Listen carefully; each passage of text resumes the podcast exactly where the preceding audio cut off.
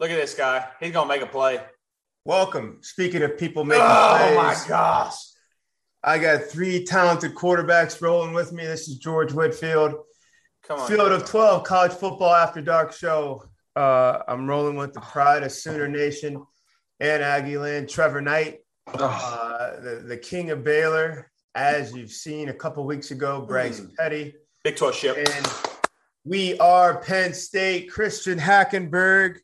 Uh, but before Hack leads us into the Big Ten discussion, fellas, we are rolling now. If you're if you're there at home, at your tailgate, at your at your friend's crib or a bar or whatever else, you're still watching this Oklahoma Oklahoma State uh, state championship here in the Big 12. Basically, it's the semifinal to get to the conference championship to get a seat in the big in the big dance. It's it's really a back and forth deal, fellas. The Big 12 here. How, I mean, how are we really positioned looking at these two teams? We thought it would go down to the wire, really, because Oklahoma hasn't knocked out anybody, and Oklahoma State has kind of been, I mean, slitting throats quietly all season. Trevor, I'm gonna start with you. Your your biggest impression right now as the the the Pokes lead by four in our time with a minute and change left. Your biggest impression right now, where we stand. Yeah, this is classic Bedlam game right here. Um, you've got two teams battling out, leaving it all out on the field. Uh, we knew this was going to be a good one coming in. Um, you know, everybody's picking Oklahoma State because they've been more consistent throughout the year.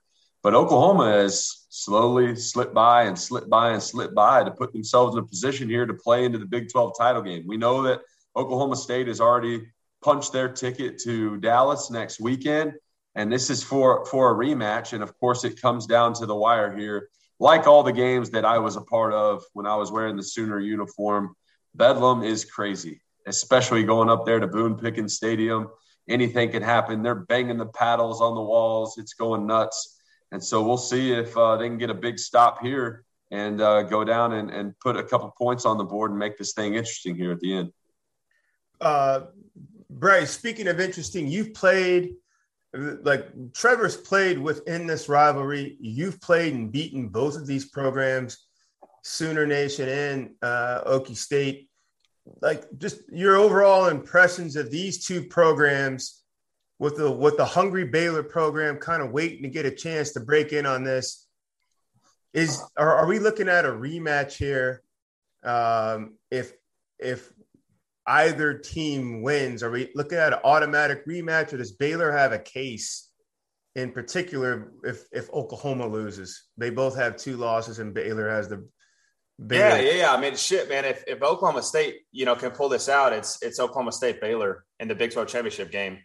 Uh, that's why I'm, I'm pulling for the, the the pokes, which I never do. I, I hate them. Go ahead Um, again. Say it again. Yeah, yeah, yeah, yeah.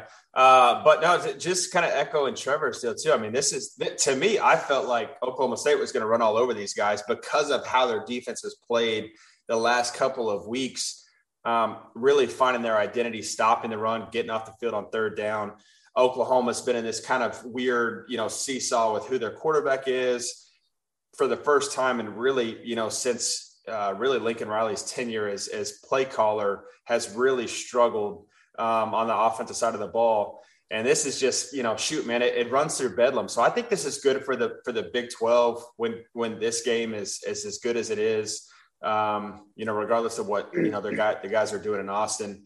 Um, so I, I'm really excited to see a rematch, really between you know Baylor and and Oklahoma State. Um, two kind of really good defenses, even though we we let up some some big plays in the past game today. Um, but this this kind of bodes well. And this is and you know just real quick to tack on, you know, as as Caleb Williams comes back out and has a chance. Um, you know, this this was a game that was won by Oklahoma State three quarters ago. We just again, it's turnovers. Turnovers in rivalry games always kick your butt, um, especially with special teams as well. And all those came up. 100 yard kickoff return. We also had a punt fumble. Um, and, and, Oklahoma did as well. So this is just a, a really good, mm. you know, just a fun rivalry game, end of the year kind of stuff. And this is where Caleb Williams is going to grow up. 18 years old, you know, was playing high school ball last year. Time to grow up. Um, Hack, speaking of growing up, you like you've been uh, a young quarterback, an 18, 19 year old starter uh, in the storm, watching Caleb Williams and and Trevor made a great point before we actually came on air. He watched the first half of the season. Like he's really only been out there. What's this game four, maybe game five, something like that. Mm, yeah. Or is he really just kind of playing on instincts, or is he just like young? Or as I'm watching him go all the way down the field on a 50 yard run, like when do we start to see the maturation process, or he is what he is for right now, just a young guy just trying to make it happen the best way he can? Um, you know, I think that's a I think that's a really good question. I think it varies. Um, just thinking back to my true freshman year, like the growth from week one to week two, and really from like week two to week three, four for me was a lot. And I could see it and I felt it in my play. I think that obviously had a lot to do with how much time I put in with my coach and what his expectations were and the ability that he gave me at the line of scrimmage and things of that nature. It just it got me in this space of just thinking about that and not worrying about anything else. And I think that really helped. Had a bunch of great guys around me. Had some older guys who who, who helped make that transition smoother for me.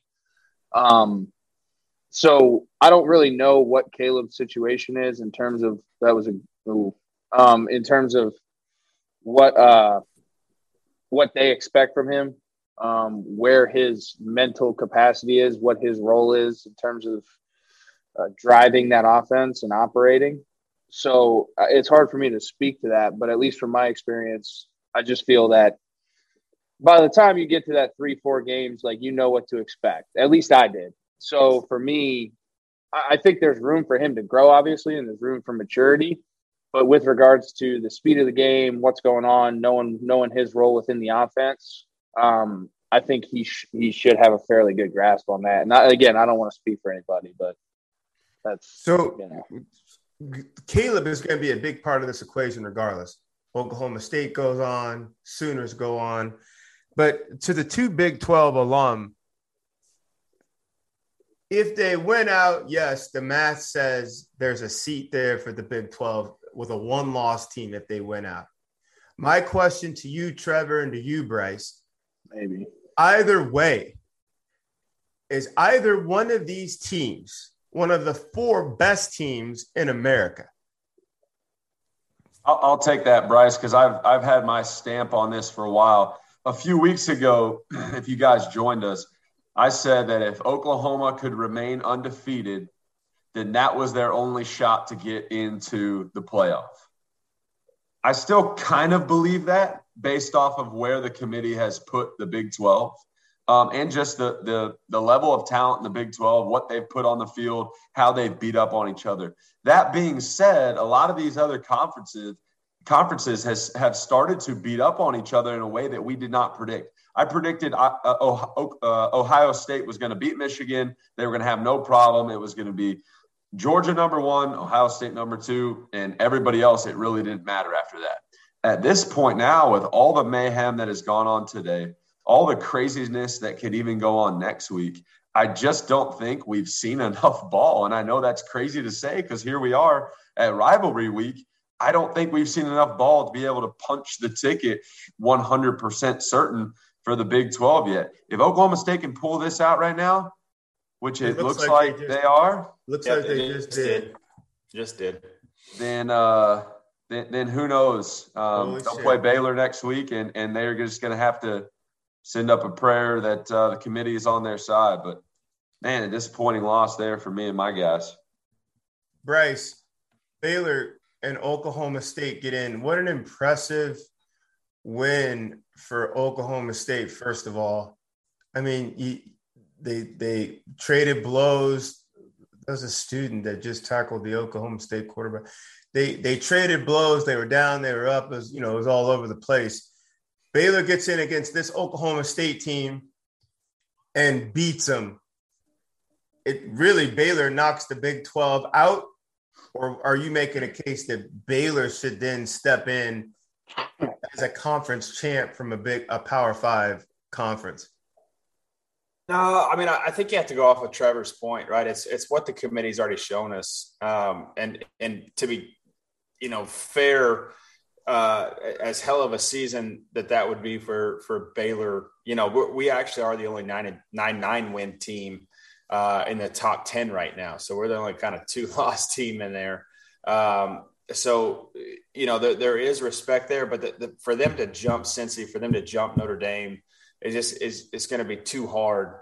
Um, and then you know you're going to have everybody going, well, you know, Bama lost to, uh, you know, undoubtedly the best team in college football in the conference championship. So um, I think there's just too much, you know, too many rungs to climb there on that ladder to, to, for for Baylor to get in. Fellas, it that I mean, we're, we're you know, it's just like watching a boxer who his legs wouldn't let him go down. But he, the Oklahoma looked like that boxer who's been knocked out really since mid-season. They're and like they're too tough for their own good. But they, it wasn't a matter of if but when. And I hate to say that about you know of, of such a proud program, Trevor, but like Texas had him down what 20 something. Then they proceed to go on a six game losing streak. The Jayhawks have him pinned down with six minutes left to go in the game and they crawl out of Lawrence, Kansas. Like so many opportunities, they don't make it through Waco. They don't make it here. It just looks like the proud champ that just wouldn't go down. I mean, I don't even know I'm calling him a champ, just a proud contender or a proud, you know, fighter who wouldn't go down. This is uh, college football after dark, the field of 12 Again, I'm with Trevor Knight, Bryce Petty, Christian Hackenberg. This is George Whitfield. We want to hear from you. You guys have been hitting us up from some of the best bars and some of the best campuses. We've had hits from bar owners and frat guys and sorority girls and everybody. We want to hear from you. Right now, we're going to adhere to our tradition here. Uh, we have a couple of toasts. We, we do a toast, or what else do we do, Bryce? Uh, throws. A throw? Toss, buddy. It's a toss. Toss. Toss. toss. It's a chunk. It's a chunk. and just so everybody knows, you, you, chunk a football, you chunk a baseball. Like if you're going to throw no, it really hard, bro. you're going to chunk uh, it. You, I, why would anybody chuck anything? that doesn't make we'll, any we'll sense. leave it to the people. Was, so, just a quick segue. We're we're into a discussion, sport vernacular. Do you chuck a ball or do you chunk a ball? We're, we're going back and forth on that. We know what the answer is. We, we like you to help out Bryce. Uh, let's go to our toast. Trevor Knight, we're going to start with you. Heavy hearted, but I know you got a toast waiting for us. Heavy hearted. I'll go to uh, to a game outside of either conference that I played in, the SEC and the Big 12. And I'll go to a conference that has really, um, really grown on me this year. I've had a lot of fun watching this large in parts of this show and, and the insight from everybody, but definitely Christian Hackenberg. Um, Mr. Aidan Hutchinson, defensive end for the Michigan Wolverines, oh, getting three sacks on senior day to put himself as the all-time single season sack record leader uh, at the University of Michigan. Big time win there in the big house was a lot of fun to watch. Cheers to Big Ten and cheers to Mr. Hutchinson. Hey, Oh, not bad.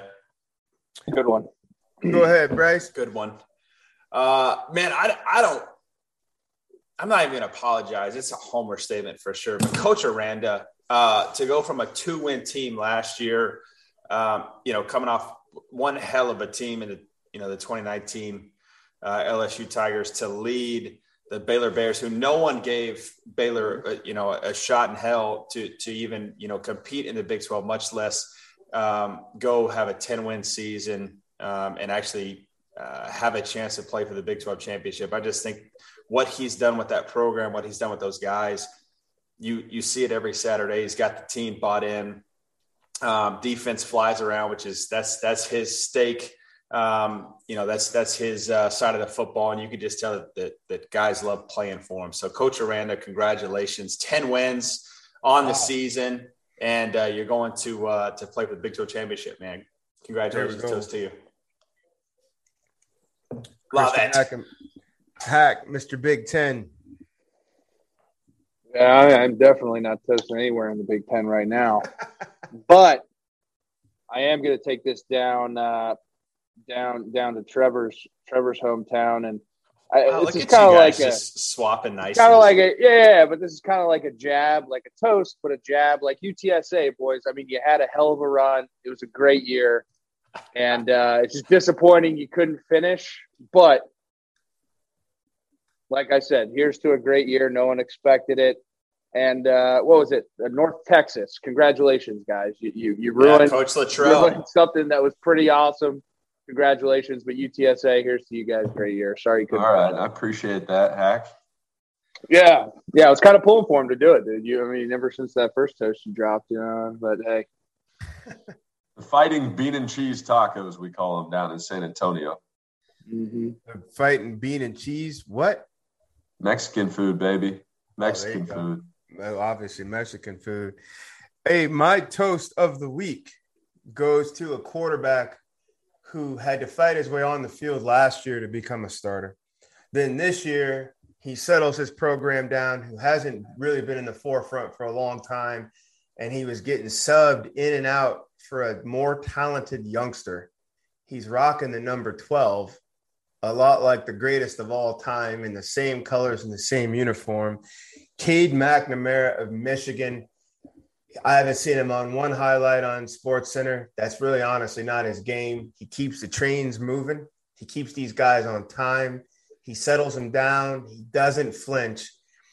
Big win today for his Wolverines and really for him, for a guy that just his resilience individually has really reflected on this program as a collective and now they get a chance to go on to the Big Ten and see what they can do going forward.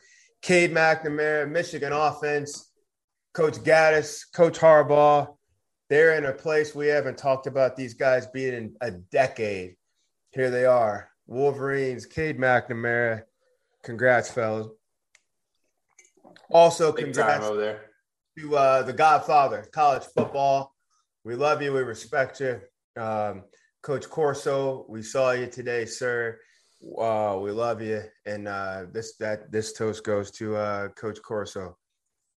And a cold one today. Mm-hmm. A cold one. Horrible guest, though. Horrible guest. Oh, A horrible guest who came on. Dude's- don't think I've dude's funny. Even Katy Perry said, "I know a little bit about a little bit of football." I think they had a comedian. He opened that segment by saying, "Full transparency, I know nothing about college football. Where's Wake Forest? What is an SEC?" A quarterback throws it right. I was just, I thought, oh man, oh man. All right, regardless, we got business to attend to. Here we go. The heavyweight bout. I, I honestly think it was the game of the year. You um can you open that up? Uh, the game of the year with with uh, Ohio State and Michigan going at it.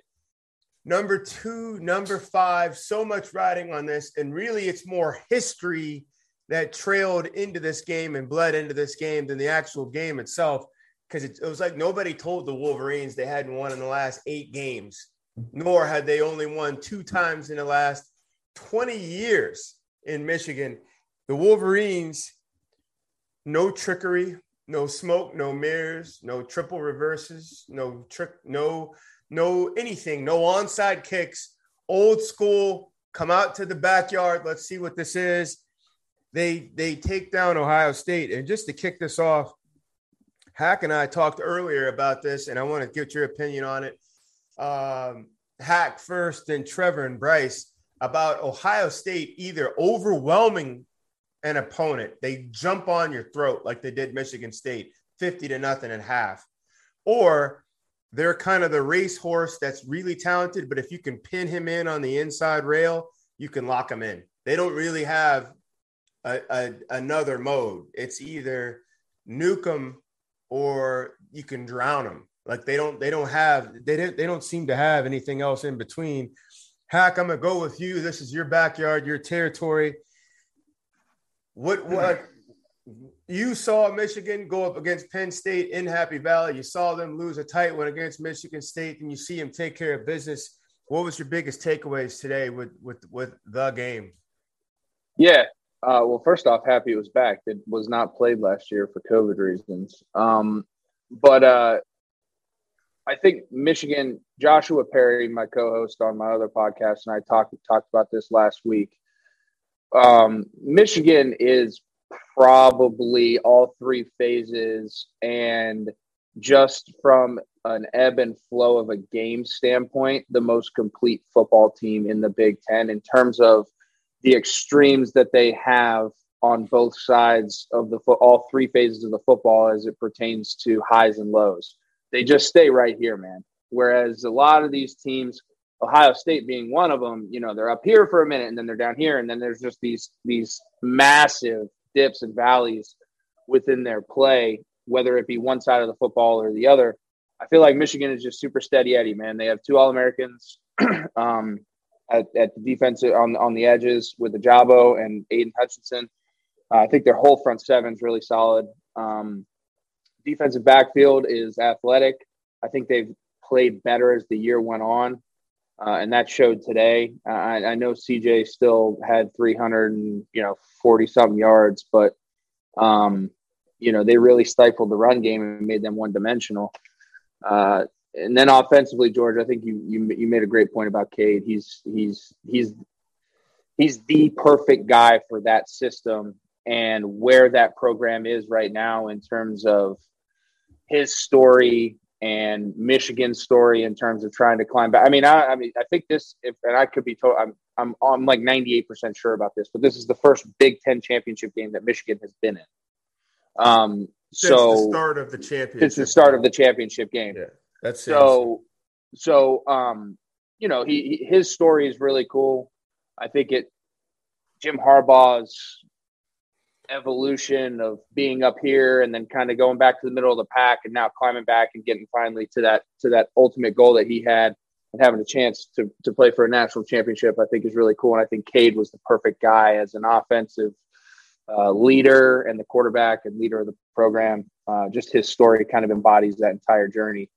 Um, so uh, you know I think I think a lot of credit uh, goes to Michigan and how they've handled this entire season you you could see the maturity, you could see the growth, uh, especially on the offensive side of the ball, but top to bottom, and they've really just steadily climbed. Uh, and and like I said, haven't been haven't been too extreme in terms of highs and lows. So a lot of credit to Michigan, and I'm excited for this team. I think they can really make a push uh, as long as they continue to keep doing what they're doing. And then uh, George, not to get too long winded, but just to kind of start this off, with Ohio State, man, like that that team is like the Golden State Warriors, dude. They live and die by the three ball. Like that's mm-hmm. that's the most simple. That's the most simple way that I could put it.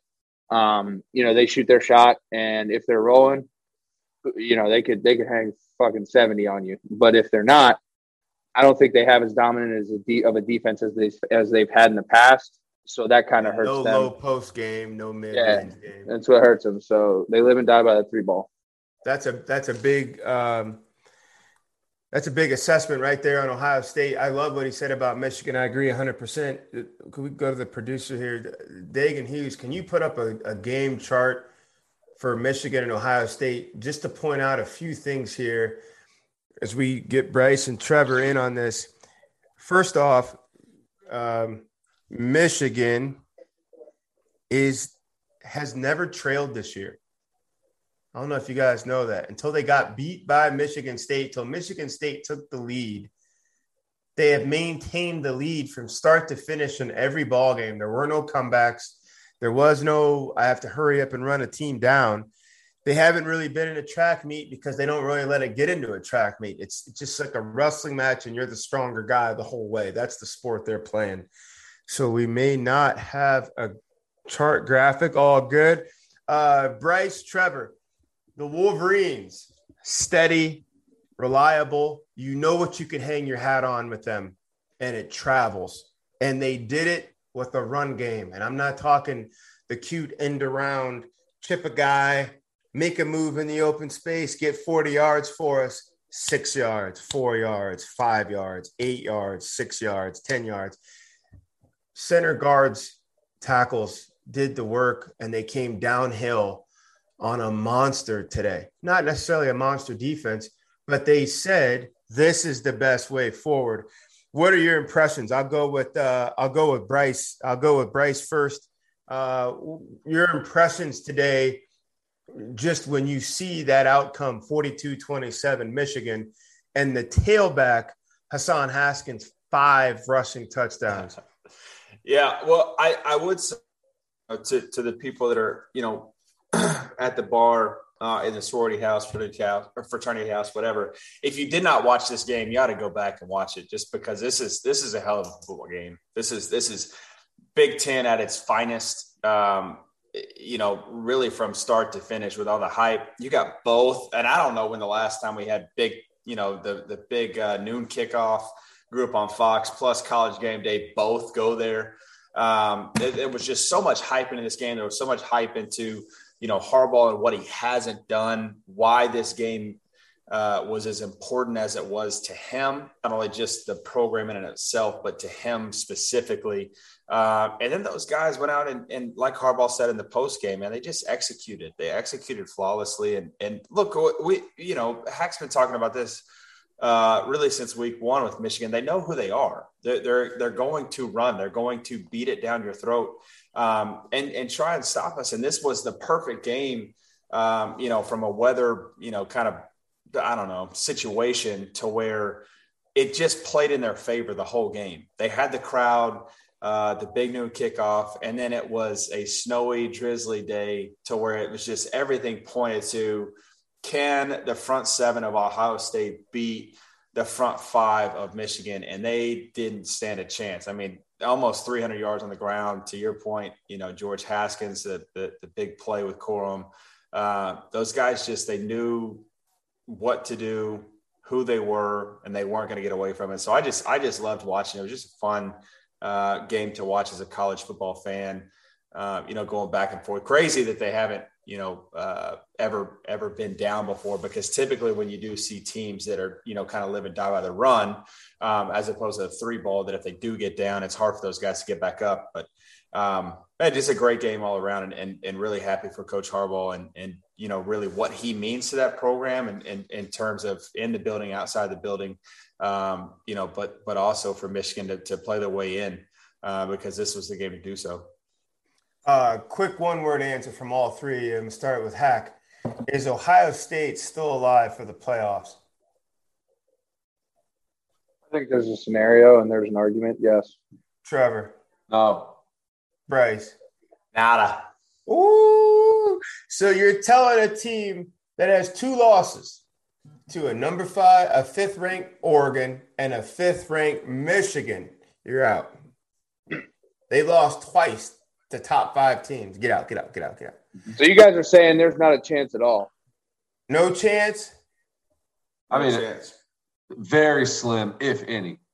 It would have where, where, do you think? Where do you think? That, where do you think they drop to? I think. I think the only way they they get in is if the Cincinnati team loses to Houston in the American title game next weekend, and a few other things happened, and I had put pencil to paper to make sure all that happens. But Cincinnati, if Cincinnati wins next weekend, they're in. So that makes three. Wait, wait, we'll come back to the playoffs. But so Hack is saying yes. Trevor, you said not a chance, but now you're actually making a case. And Bryce, just oh. as a committee member, you're on the committee. Is Ohio State, can they go on and get ready for Rose Bowl and yeah, yeah, yeah, yeah. Yeah, rock and roll. Get they're great gifts. You know, a 52 inch Panasonic by by all means, maybe a PS4 if you want it. But yeah, yeah, Rose Bowl. There you go. It's probably a car. Get yourself that nice. A Tesla, a Bitcoin. Yeah, probably a Tesla. Like the like the bowl gifts are going up and up and up.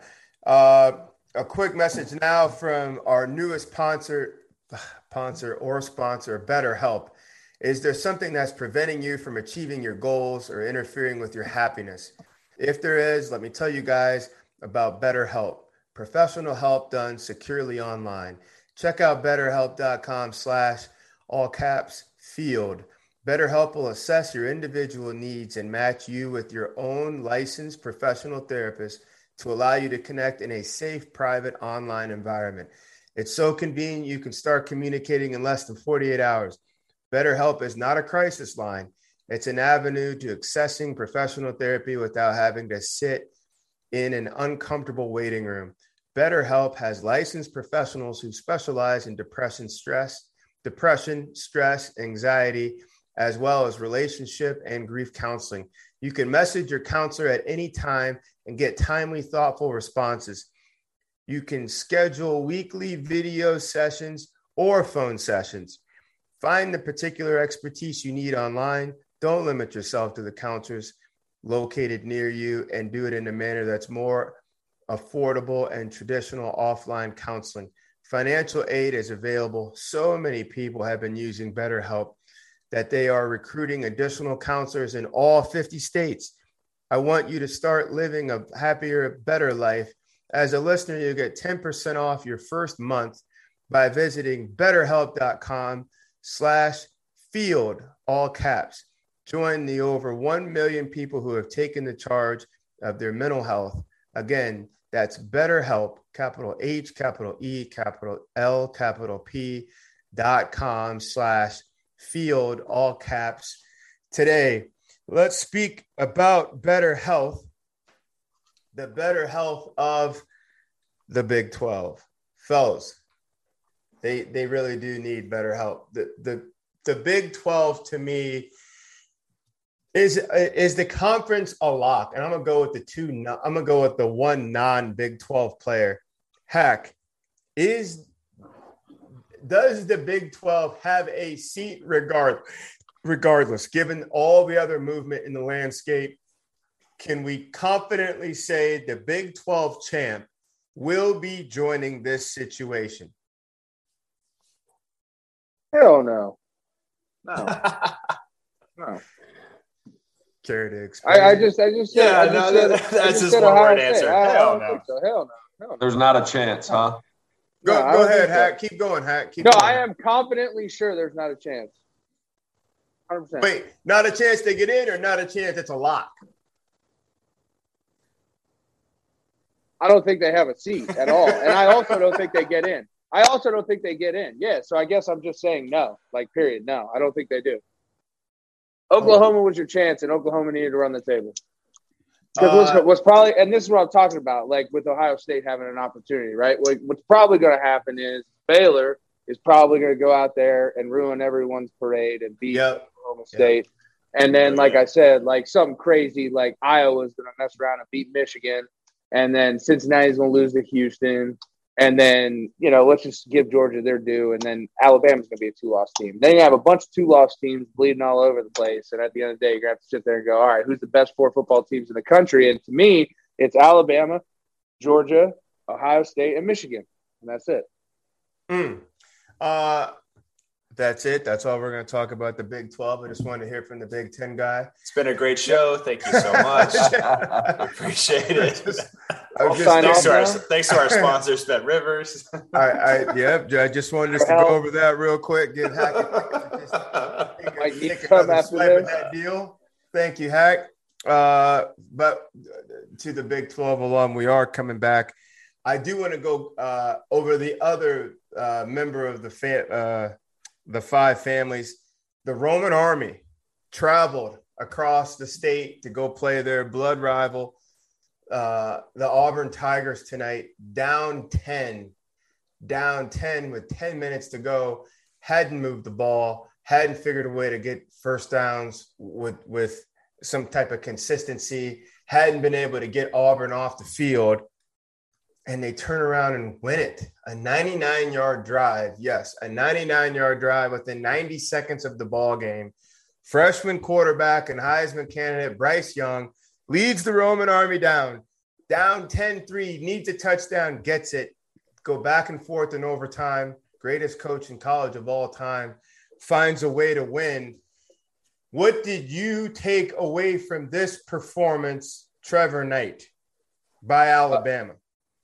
It's a Heisman performance out of, out of Bryce Young. Um, to watch the guy battle and battle and battle in a rivalry game on the road at Jordan Hare, which obviously you know the history of that rivalry game. Yes, Alabama is is the Roman army. They go in there and they push those guys around more often than not. But you see in history with the kick six and, and years like that where a subpar and not subpar, but a much inferior uh, Auburn team will compete and compete and compete and sometimes give themselves a chance to win the football game.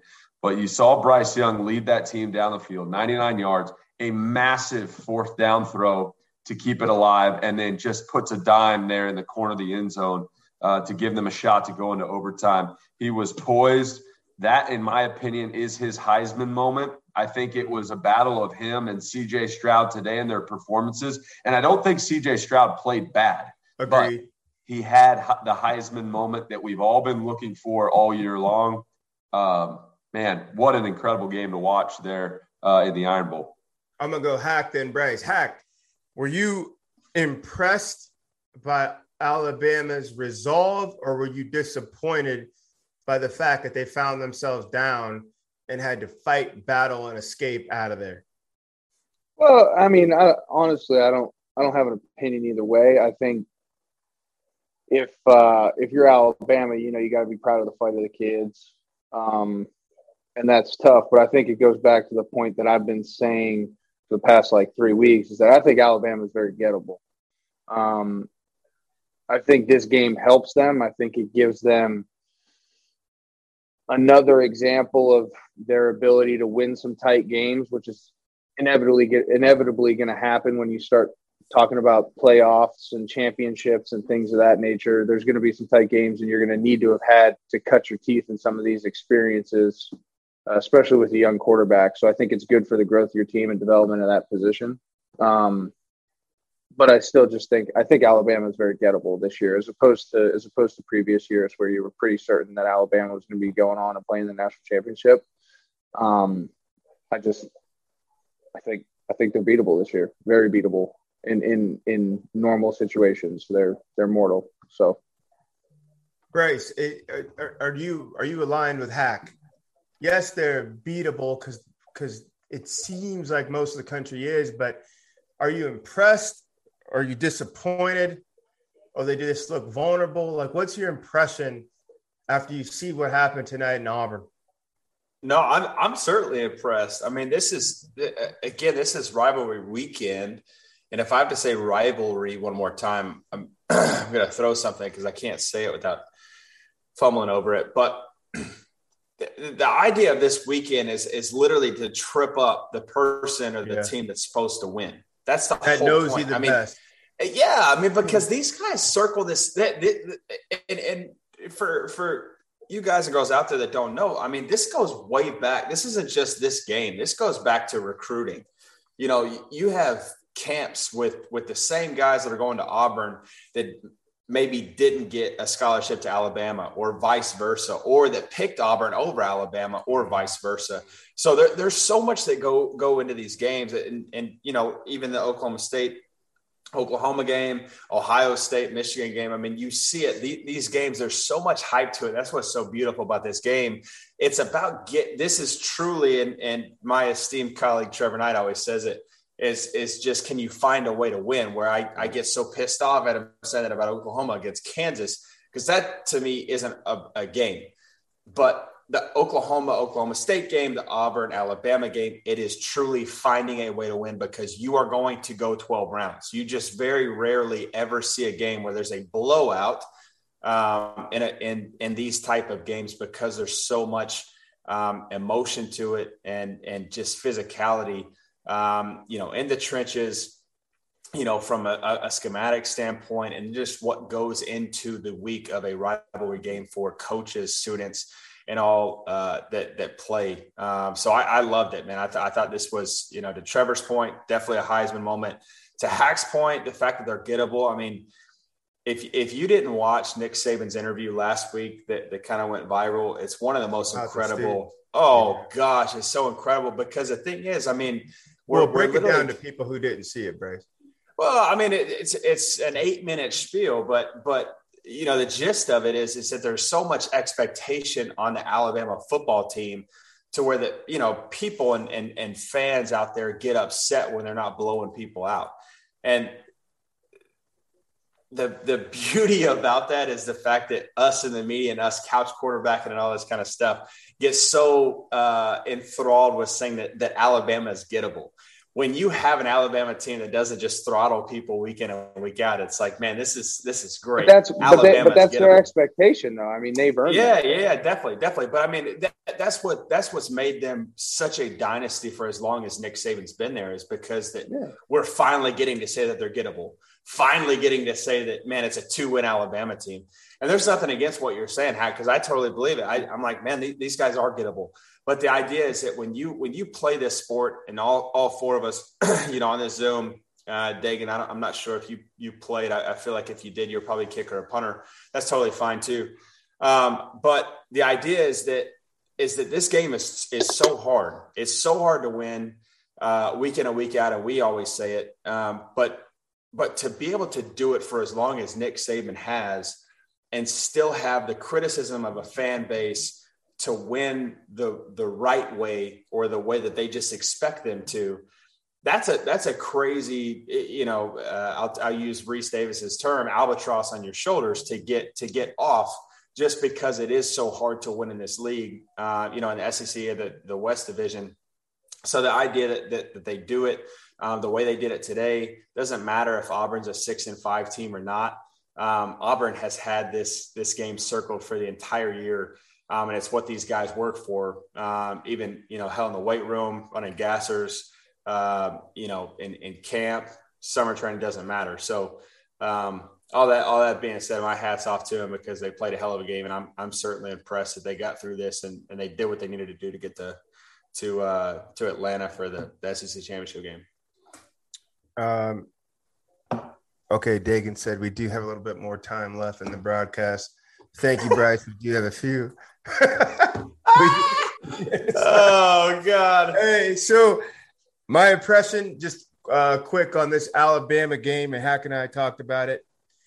Uh, to Trevor's point, Bryce's point, you have the Roman army who normally marches in, tramples your village, keeps it moving. It's business. It's business. They don't even litter when they trash your village. I mean, they, they, they stomp your village. They don't litter. They just keep rolling straight through. Tonight, you saw a little bit of 300 Spartan mode in them. 99 yard drive. Twice they had the ball on the one with under five minutes left in the under three minutes left in the fourth quarter. No penalties, no missed assignments, and along they come. And and we're accustomed to maybe seeing that with a AJ McCarron or some of these older quarterbacks who have been through all the battles. This is Bryce Young's first trip around the track, and he's settled in and doing that. It isn't the best Roman army we've ever seen. This is just the Roman army General Saban has, and he's using what he has to the best of his abilities and their abilities. Explosive, no. Vulnerable, yes. Still on track to go into the dance and do some real damage. This is exciting. We got some questions flowing in from the producers. Here we go. Oh, this looks like it's going to Trevor. Are you familiar with Red Brick Bar in Norman? I am. We have two ladies down there right now, Kaylee and Lauren who are sitting there with all their girls. They're watching. They said, I think I'm doing that right. Can the Sooners really win it all this year? That's what they want to know. In your opinion, them at their best, can the Sooners win it all? Assuming they get in, can they win it all? Well, obviously, based on the outcome of tonight's game, that's impossible at this point. Um, coming into tonight, I think it was still a far out chance just with the way that, that we've won, the way that we've played this year. Um, struggled through games, but found a way to win, which gave us a glimmer of hope. But dropping this one tonight, not going to the Big 12 championship game, um, not going to have a seat at the table. Obviously, we can't can't win it all. Uh, still a 10 win season. Um, you know, it's disappointing in, in Norman for, for all those people because they wanted a shot to go seven in a row, but uh, 10 win season, just, just not the year to get over the hump. What about the, let's just keep it in the state. What about Oklahoma State? Can you give the girls anything for Oklahoma State? I think Oklahoma State's got a shot. Um, they've obviously they proven that to, to um, the they've got a Walkers. shot to get a seat at the dance. I, I, don't think anybody's got a shot to win it all at this point. I think Georgia has shown that they are the team to beat. Everybody else is playing for second place. Uh, they continue to separate themselves week in and week out, and so it's, it's battle for second place. So, they could so, potentially so, get a seat in in the dance, but they they aren't winning. No. Ahead, so with a Baylor win, so with a Baylor win, how are they jumping uh, a one loss Notre Dame or an undefeated Cincinnati.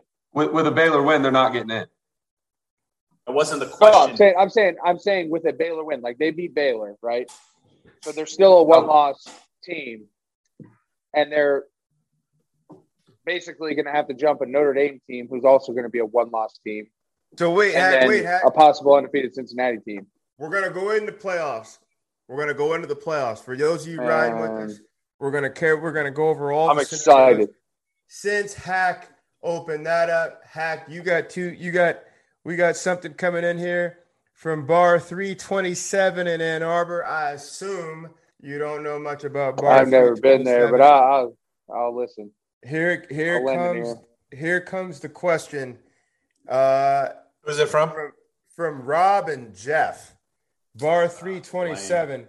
Sound like Michigan man it, it seems like everyone's Not talking like about the guys. four best teams making it to the playoffs. Who are the four best coaching staffs in America, and don't they dictate what happens? Great question. Ooh. Who are the four best coaching staffs yeah, in America? Wow. Yeah. And don't they dictate what happens? Right. Like basically, are we seeing Fuck, are the dude. four best staffs alive?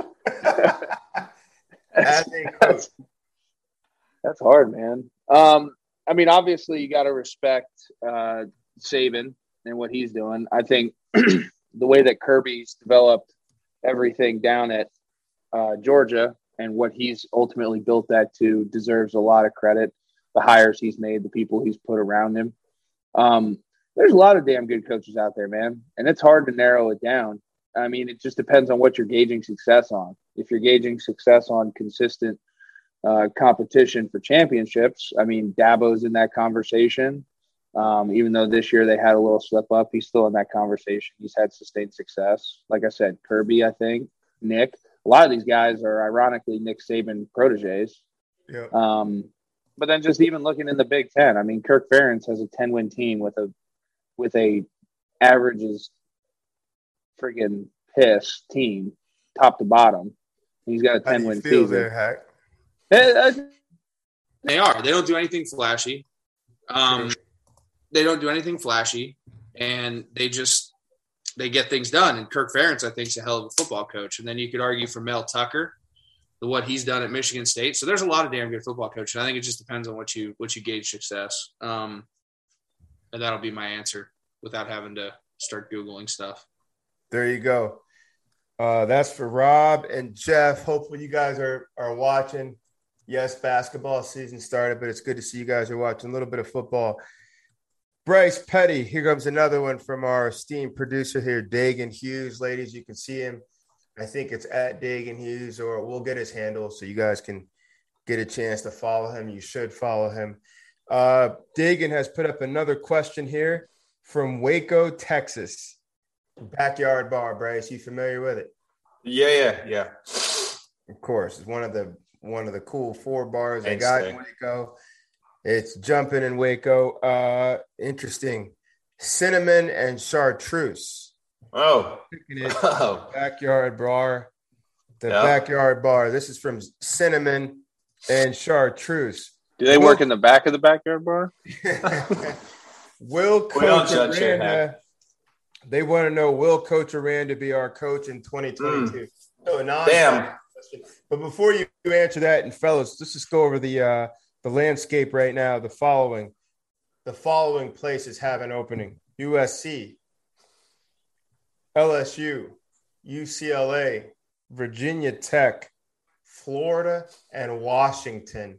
Are, and I only bring those up because arguably they are all bigger than Baylor, bigger athletic programs.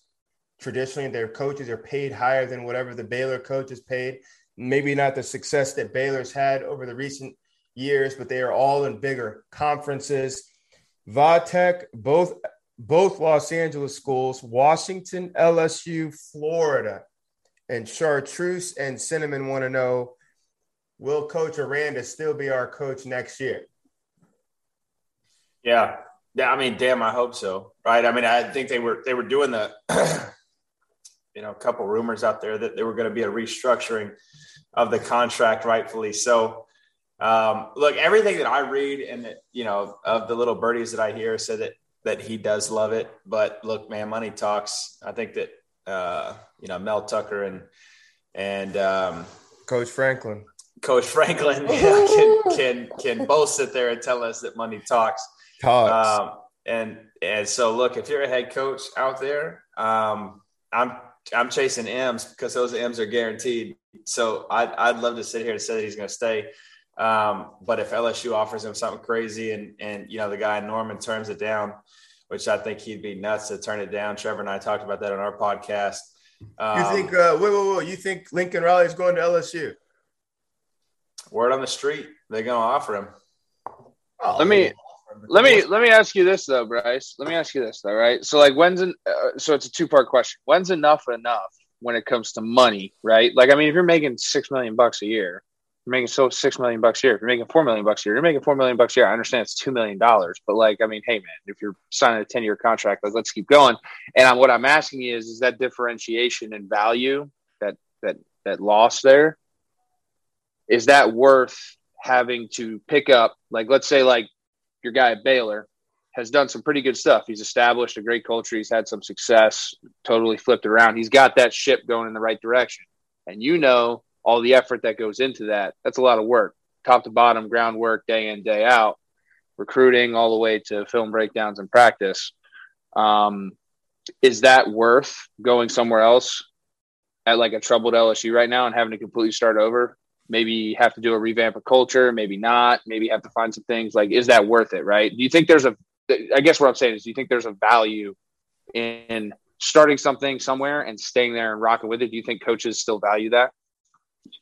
Uh, look, I can't I can't speak for for coach because I think every coach is different. I think that there's coaches that coach ball, and I think there's coaches that that are are culture guys. I think Coach Aranda is a guy that coaches ball. So so my my instinct would tell me that no, he's not going to go chase you know the money. Um, that he actually does like um, uh, you know, one Waco, what that culture is in and of itself, just the city of Waco, the town of Waco, the other thing too, man, we, we, I mean, he just, you know, spent three years, three seasons there in, in Baton Rouge. So it's not like it's going somewhere that he doesn't know.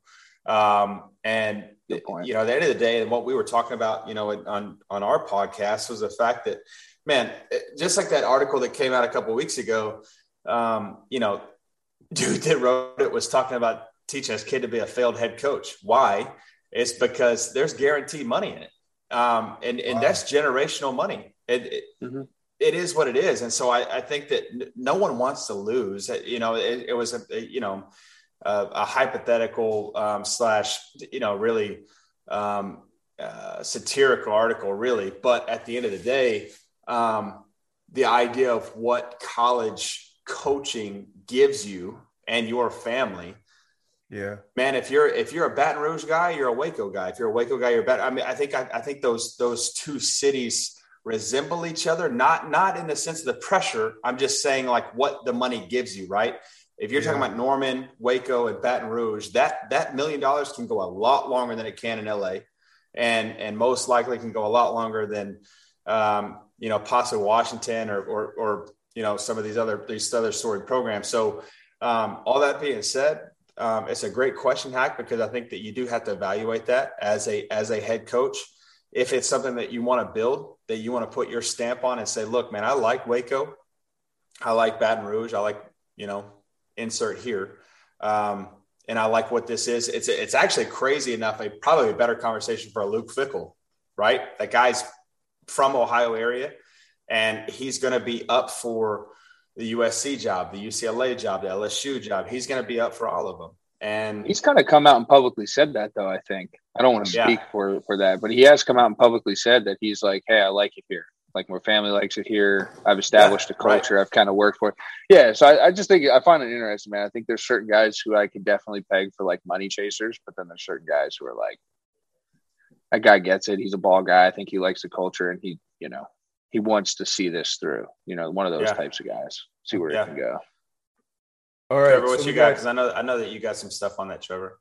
Yeah, no, I think you guys kind of hit all the high points, but you look at, and I'll just pick out Lincoln Riley because we've talked about that in, in general. Um, Lincoln Riley is a guy that is from the panhandle of Texas, Muleshoe, Texas. His wife from, is from there as well. So outside of his alma mater right down the road, which is Texas Tech, which is not a tier one program, he's at a tier one program where in-laws can drive in and see his two girls. Maybe if he's sitting on the couch at night, I'm, I, I would believe that his two girls love their school system. They love Norman. I think his wife Caitlin loves the the group of people that they have around. So there's a lot more uh, variables to it than just hey LSU, four million more dollars or whatever it is. But again, if you're telling me that take it take yourself out of, of the coaching tree if you're a CEO of a construction company and you're making $7 million a year, it's a global construction company, and you got another one saying, hey, you're going to do the same thing, but you're actually going to inherit a better foundation in this company because we already play in these markets, which is LSU. You're going to inherit a better group of guys in the SEC than having to transition your roster over in the next couple years. And, and oh, by the way, we'll give you that better foundation in these markets that we play in, and we'll also pay you $4 million more that I mean, four million dollars is four million dollars, and I get it. When you're talking millions plus, hack, you made a great point. How much is enough?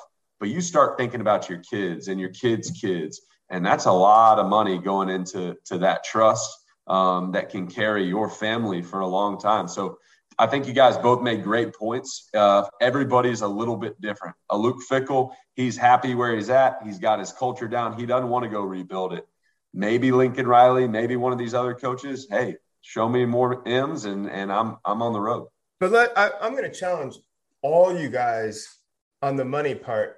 Yes, you know, X millions of dollars in a Norman or a Lincoln or some of these Midwest or Southern cities is better. It's it's for it's further money than the same money in an LA or Palo Alto. Like we so markets I get but being at your best and having the best possible team you can uh, like put together in Norman know exactly where you're going. Same, isn't the same as having a revved up machine in Baton Rouge. It's not the same.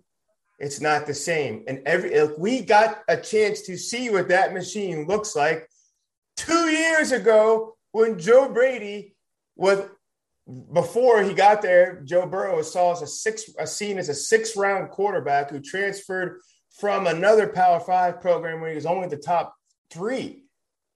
All those werewolves, all those greyhounds down there, all, like when you see LSU up and bowed up in its best, like like there's only maybe three other locker rooms I could come see them.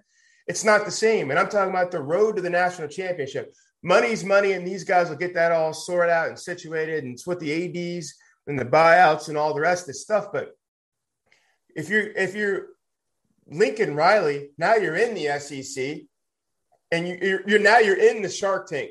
Before, I wouldn't call the Big Twelve a Shark Tank. You guys maybe a, a, a tuna tank or a marlin tank or something like that. But now that you're in with the the monsters, do you want to be in Oklahoma's building trying to architect and put all this weaponry together to go get the rest of these guys?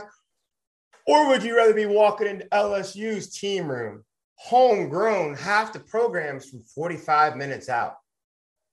I mean, and they're all werewolves. Louisiana kids stay there. If you're in Oklahoma, you got to pull from Texas to get those kids to come up from Texas to come play for you. Louisiana, they're homegrown. Walk out of your backyard, throw something, you're going to hit three werewolves, and all three will come play for you, and you're going to be six, able to win. six, six time back to back to back to back to back to back Big Twelve champion. I mean, I I, I don't I- know. I- I, I, see what I- you're saying about assembling a team. But that's that. a once in a that's a once in a decade team. but I, but I I mean, that's that. like, he's But- not he's not doing that every year. but, But, but I think ha- I I think George has a point that just foundationally, what he inherits if he is to go to LSU, foundationally, those guys that are freshmen, those guys that are sophomores, those guys that are coming from the back, you know, backyards of Louisiana, you are more equipped for a path to the national championship. Oh, and by the way, we're also going to pay you four million dollars to have a better. I- I think it's relative though. I think it's relative though. Like, look who they got to go through every year. The talent. Like, look who they gotta go and through that's what I'm saying. Like you're, you're talking about the same program that's last in the West right now. Yeah, like last in I the think West. it's all When, is, relative. when has When's Oklahoma in the last LSU five, was ten last years been the the last in the Big 12? LSU's last in the West. Look them up. Yeah, but it's the same year Wake Forest is the ACC big dog. Like, come That, on, this is that that year. doesn't mean anything. But- I, I get but- what you're saying. But my point, though, I, I agree with you, George. But my point is, is it's all relative, though. Like you don't Yeah. have to, like, like, yeah, you can have all this. You you start on the third floor as opposed to the first floor, but you got to have ninth floor talent True. to to, to true. go through your Yeah, to go or your through your ass is schedule. That's whereas- also true.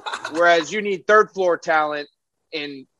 I'm not saying the Big 12, but I'm saying like relatively speaking, in a lot of other situations, you don't have to beat Alabama, Ole Miss, like Arkansas now is coming up. Like you don't have to run through that side of the schedule That's year in true. year out. And Bryce Oh, just made it. but, uh, Hack, you're right, hundred percent right about where you start. The the, Yeah. the tower is different, but Bryce made another point directly, indirectly. They're coming for you in about three years. If you ain't, if you're not banging on the door of, of the national championship, Oh yeah, if you're not lurking, if your shark fin isn't circling the national championship in about three years, they're coming for you at LSU. Which yeah. And if you're and if you're not doing it after you win it in two years, they're Yeah, also coming for yeah, you. you you won it. Oklahoma, look, get us some hardware. Get us a Biletnikoff winner. Get our quarterbacks up there. Get somebody in New York. You better scorch. You better trim off the fat in the Big 12. They're not in the Big 12 anymore, but they're not. I haven't seen them run a guy out. They've had a tremendous run of head coaches there, and it's really a legacy place. Let's just go into this since we're talking about legacies. Legacies are built on championships, and we're talking about the college football championship here. The playoffs are have arrived. We have one last question, and this is going to take us right into the playoff discussion. Mitch and Larry from Boston. Dunder Mifflin. Boston, Seaport Village in Boston. Why can't we just get the four best teams? Isn't that best for Mm. all of us as the viewer? Now, agree or disagree with the following, and I'm just going to sweep right through you, just as you are in my line of sight. Hack Trevor Bryce.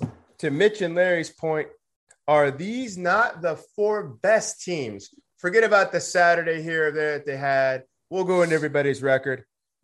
Georgia, Bama, Ohio State, Michigan.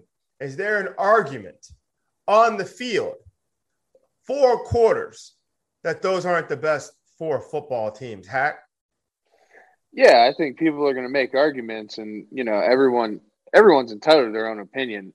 I just firmly believe watching watching the talent on the rosters, the games that they've played, understanding that both of those, all four of those teams, probably played in.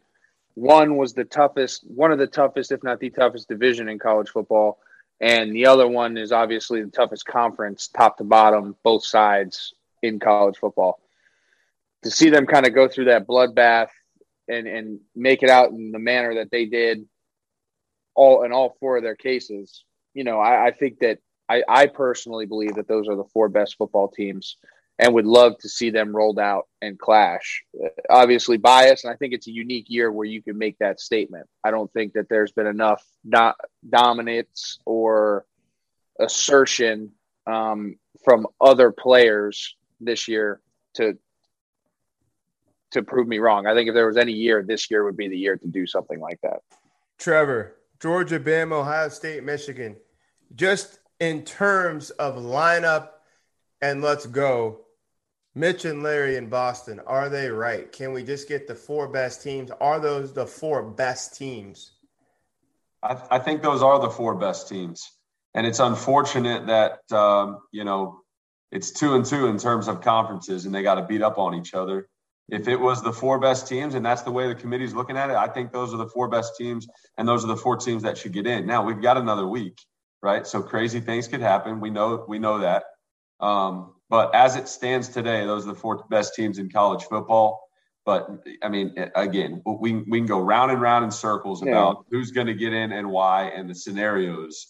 But after watching Ohio State and Michigan, especially we knew we knew Ohio State, and we thought we kind of knew Michigan. You know, they were kind of sitting second fiddle to Ohio State, but Michigan showed us today that they can line up yep. in the trenches and go against anybody. That's a great point, Bryce Petty you have been, and and to your credit, it's almost like week zero, like in our pre our preview show. Yeah, it was just it was, a his, it was a sleeper. A sleeper. That was Bear your dark horse. Bearcats, that was your dark Bearcats. horse pick. It's Bryce Bearcat Petty. Is there a case? And we're going to go into all these resumes and, like Hack said, what if everybody's all bleeding, two losses all over the place? Is there a case where Cincinnati, is better than one of these four teams right now. Just line up and play. Georgia, Bama, Ohio State, Michigan. Yeah, I I know that this is a setup question. I wish I could actually answer it with a full heart, but I can't. no, I, I really don't. And, and I tell you what, you know, off of Trevor's point, I mean, it's not unfortunate. These these are the four best teams. And if you go back to preseason when I said it's a wee thing on Cincinnati, Oklahoma was number two in that yeah. world. And it was supposed to be, you know, Alabama and and OU. And so, you know, if if OU plays better, I think that they're in the conversation. They haven't played as good. And and so I, I really, dude, I would love to see Ohio State Georgia play each other, yep. Michigan and Alabama play each yep. other, and the yep. winner of those two. I mean, I I would pay a lot of money to see that. I'd give up. Uh, I don't have much Bitcoin, but I'd give up all of it to see it because um, I do think that that'd be a, a hell of a 14 playoff. There'd be a Supreme Court case for the whole. The mayor of Cincinnati would be at the college football steps with a Supreme Court case going up against the college football playoff. Fellas, let's just look at this here for a second. End of next week. So we do this show next next week, and we're sitting here Ohio State still has two losses and they're out of the Big Ten championship, so their their two losses remain. Say if Michigan catches a, a, a, gnarly Iowa team and loses, Michigan now has two losses. Georgia beats Bama, the White Walkers, number one team in the country, beats the Roman Army. So losing to the number one team, what if it's close? Bama now has two losses. Hack brought it up earlier. Houston beats Cincinnati. Cincinnati hasn't lost in two years. What if they get beat by a field goal and you have a one loss Notre Dame team and you have one spot? You have one spot now. Really, in all this chaos, what happens? The two best teams in the Big Ten with two losses, forget about whatever Iowa says. Georgia down, or Bama now has two losses, legacy. Cincy, Cinderella, has one loss, and Notre Dame, Cincinnati is Notre Dame's one loss. Where, like, who makes the best case? Bryce. So, are you are you saying that Iowa's in if they win the Big Ten? No, I'm not. No. You said there's Iowa one spot. You said there's one spot left. So who is it? It's it's Georgia. Yep. You said Notre Dame is in with it with one loss. Notre Dame. Cincy lost. Alabama lost. Yeah, Michigan so lost. So who is it? Are in. So let's let's just say Georgia's in. Oh shit. Hey, but what I will say though is if Iowa wins, that is a two-loss Iowa team. That's a two-loss Iowa team. So that that doesn't make them better than. Iowa. I didn't even think about that. That's a pretty crazy thing. So. Yeah, if Iowa wins, like that'd just be, you know. But I'm saying, uh, I mean, they're on par. With they're going to be calling up the Big Twelve commissioner, like, "Hey, Bob, Uh, you want to send us up one? But there's really like one lock, right? But there's really like one lock though, right? Like Georgia's Yeah. locked. If, Georgia- if all that if all that plays out, like what's happening? Georgia's the lock. And fellas, you got a pen there. Scratch out the following Georgia's the lock. The two baddest Big Ten teams have two losses. Bama, two losses. Cincinnati and Notre Dame, one loss each. Georgia is the lock. I don't see anybody else making it in just because you're starting from so far outside. Baylor could throw its two losses in there and, and run the table and, and find itself in there as well. This is all assuming the Big 12 got blown up. Then what happens? Trevor, I'm gonna go with you and, and just for just I know it's repetitive, but I just want everybody to be clear on what I'm asking you. The two best teams in the Big Ten after next week have two losses. Bama now has two losses. They lose to Georgia. Cincinnati loses, Notre Dame loses. Who make the case? Who are the three teams you still take to go in? Well, in your scenario, the, the the the two best teams in the Big Ten would not be the conference champion. They would have two losses, and Iowa would have would have two losses. So there's really three to talk about in the Big Ten. Um, Is Iowa's case equal to or greater than Michigan and Ohio State's loss? I I think because of the fact that they that they won that conference, that that they have to be in the discussion, right? I mean, how do But you they not? came from the flat side of the conference, I not get the it, mountain but- side. but you but you knock off that side of the conference in the championship game. It, it, it, it'd be it'd be really really difficult to say, hey, congratulations, you came out and played really well on championship Saturday, but the team you just beat and the team that that beat them. Sorry, man, you're not getting in. I think at that point the committee would be forced to put in an Iowa team if Dude, they're going to take a so Big Ten team. I, They'd be forced to. And then I think they take and then I think they take another Big Ten team over anybody in the Big 12. So I think it would be Georgia, Alabama, even with two losses. Even even with two everybody's got two losses now at this point, right? So Except Georgia, Cincinnati If Iowa for Cincinnati from number Dame. 16, but Cincinnati, Yeah. Cincinnati's holding on because That's to the Cincinnati's moon, holding my on boy. because of the goose egg. We know that. Cincinnati loses, they're out.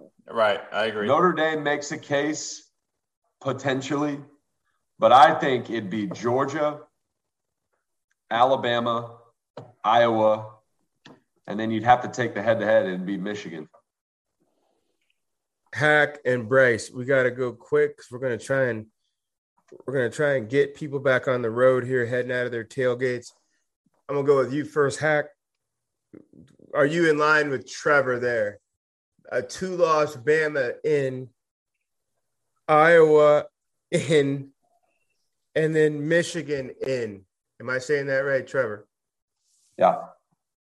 Hack. I think that was I think that was very well thought out, Trevor. And if I was thinking rationally right now, I'd completely agree with you. But I'm going back to what I said earlier, and it's going to be Bama, Georgia, Ohio State, Michigan. if that No. happens, that's what's happening. you're- you're I'm going into freaking the Even, committee. even if Iowa I'm going wins into the the committee with six Yeah, shooters, dude. I'm no going in way. there. I'm going in So there what? with six shooters, guns blazing. This is what what- we need. Hack is saying the same thing. He's just saying Ohio State over Iowa. Look, when however Iowa got there, they made lefts and rights and got in the conference championship game and found And won it. themselves in. It's like they went and found themselves into the vault. But he's saying it's still, regardless, Ohio State. Uh, Bryce, Georgia being a lock because they they don't even have a chance to lose twice.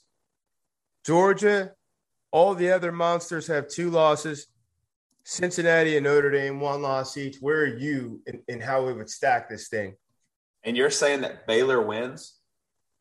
Yeah, Baylor wins. Why not? Baylor I mean, wins. shit. Baylor wins big. Baylor wins by a third. Uh, Coach Aranda is getting that call. Uh, By? Georgia's Georgia's a lock. If Cincy loses, they're out. If Bama loses, uh, they're the first out. Michigan Oh, wow. loses. They're the first out. Oh wow. Um, How can they both be the first out? I think because But are there's you two gonna- teams. who There, are you gonna there's two in the teams. There are two teams that are out. So I just say the first. Okay, whatever. First and second out. Whatever. so Georgia's a lock. Notre Dame jumps. Um, and then I think you to go. this is and I man, I got love for my Bears, but the fact that they lost to TCU is just it sucks. Because I think it's a totally different conversation at that point. But I think um, based on based on the committee, this is based on the committee. Based on the committee, You're on okay? the committee. This is your voice. I know this is. I know. I, well, if it's if it's my if it's my voice, then I don't want no part of Notre Dame being in there, so they ain't in there. so I got I got Georgia. Um, I'm gonna take. God, I hack. Because that's that's that's who I want to see in there. That's who I want to see in there. Go, so I, go, Bryce, I mean, I would? I would literally say Georgia, Michigan, Bama, and Ohio State. Just because the I don't know. That's stupid. It makes me so mad, but it's stupid. that that honestly, that's the case. And we so made stupid. we are having fun with this, but that's what the committee's charged with. Are you going to take, you know, who turned their homework in or who made the proper lefts and rights and whose house was still up to take over and whose house was gone? So it don't matter if you take, like, that's your four best teams when it's all said and done. And isn't that what we're trying to get to? That's all predicated if Cincinnati loses. I mean, if we Correct. have this bloodbath scenario, if Cincinnati wins, well, then by all means they're in. And the awkward deal would be if Oklahoma State wins out. I mean, that's not the dude you invited to your party. I mean, but if he's there and shows up, shows up with a mullet, a tw- Hey. uh, thirty pack of Busch Light, and you're like, "Yo, this guy's ready to party." Pack of Marlboro 100s right in the front pocket, like, "Hey, Hey, son, Oklahoma you're coming State, in." it'd be super bad. What you doing in here? I mean, but you'd have to. You you'd have to. You you'd just be like, uh, go ahead and get him a drink. He's in here. Like, why not? That that would be so awkward. But I hope, I hope, I hope, I hope the scenario that we want as fans and give Cincinnati, hey, they're in, they're out, whatever. But the ultimate is the heavyweights from the two toughest divisions in football Big Ten East, SEC West. Like, that's what we want. That's what we want. If we were so lucky to get Georgia, Ohio State on the East Coast or in Vegas or wherever that's going to play, and Michigan, Bama, probably at the Superdome or Atlanta or something like that. Like I, I like that would just make our year. That would bring everything from COVID back up to uh to balance. Get your questions in. Keep rolling with us. We're now coming down. We're coming down to crunch time. We're going to start getting into the Heisman conversation. Obviously, this whole crew thinks the White Walker defense, the Georgia Bulldog defense, we think should be in New York. We're going to start moving into that now. Heisman talk has been kind of quiet, but which has been fun because it's all about teams right now uh, through the whole season. But we're going to keep rolling with you. Trevor Knight, Bryce Petty, Christian Hackenberg, George Whitfield, the Field of 12. Follow us on Twitter, Instagram, Snap, Twitch, uh, whatever you can find us on. The Field of 12 After Dark College Football Show. Catch you next weekend. We're out.